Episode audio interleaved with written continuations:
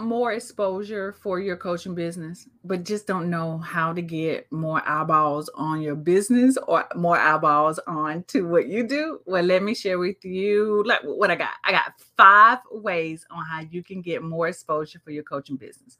All right. So if my face is new to you in your feed. My name is Alease Michelle, and I am a marketing coach for coaches. And I am also the founder of Coaching Business Simplify.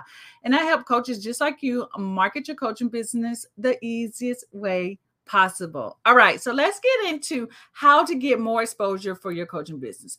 Number one, blog more. Mm, I know I can hear you out there. Blog more. You're probably like, I'm not even blogging at all. Let me tell you guys the power of blogging blogging and basically what it is if you don't know means like writing a journal online like that's the old term.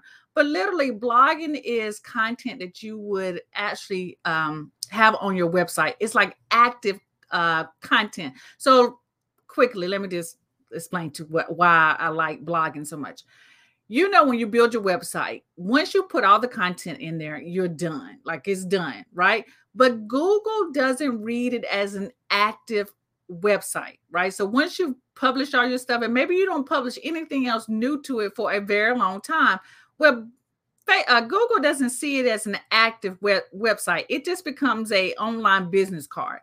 Well if you use blogging by dropping new content weekly or every three days or however works best for your schedule, then your website is seen as an active website by Google and you're just producing new content.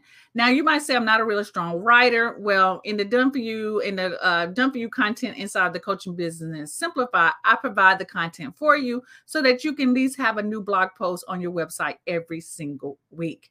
But blogging more is going to allow Google to have your website be seen as an active website. And if you use more SEO terms and those type of things, then you're going to rate, you're going to get more traffic and more traffic to your website.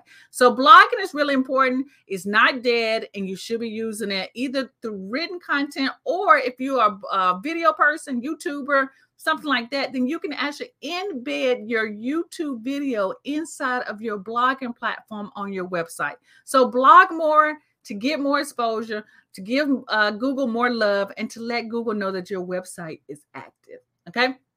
Number two is to publish a book. Mm-hmm. Now, we all have some kind of book inside of us. You probably got a book of notes in your notebook, and you can actually publish that. We'll talk about that in just real quick. But publishing a book is going to give you more exposure, get you more exposure. It's going to open a whole lot more doors. I published my first book when I launched my coaching business, and boy, oh boy, did it open up some doors for me, which helped me get more exposure that I just I'm going to be talking about in just a few minutes. But back to your notes you know that you probably have a lot of notes, a lot of things that you've taken down from other things that you've watched or read. You can actually publish that. You can publish that as a book as your notes from the desk of whatever your name is, coach, whatever, and you can section off your notes into categories because we all have consumed some great information that other people would like to have that you've actually summarized. So publish those notes into a book, girl right? And then you can be a published author. Okay.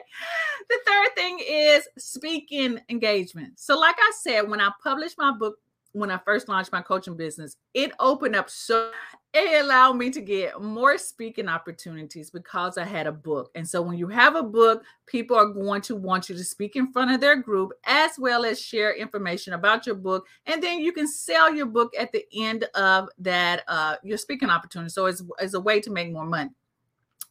The fourth thing is interviews. Again, a published book is going to get you more exposure for speaking. It's also going to get you interviews, right? Even if you have a coaching business. So if you have a podcast out there that you would love to be interviewed on, pitch yourself to them, right? Let them know that you exist so that you can get more interviews. If people ask you to be on their podcast so that they can interview you, say yes. This is going to be the year of yeses to anything that gets you in front of your ideal clients, okay? And then the last thing is social media. I shouldn't even have to be talking about that because you should be using social media. But social media is going to get you in front of the people and get you more exposure. Do not be the best kept secret because if you're going to be the best kept secret, no one's going to know you. So use the social media platform that you're the most comfortable on, right? And start posting, showing your face, teaching, uh, letting them know about testimonies that your clients are offering you. This just spend more time getting more exposure. Allow exposure to be part of your marketing strategy to help you get in front of your ideal clients. All right, guys. So I hope that helps you set your mind right, get your mind right to get more exposure for your coaching business so that you can grow it to be a successful coaching business just like you've always dreamed. All right, guys. Have an awesome and blessed day, and I'll be talking to you later. Peace out.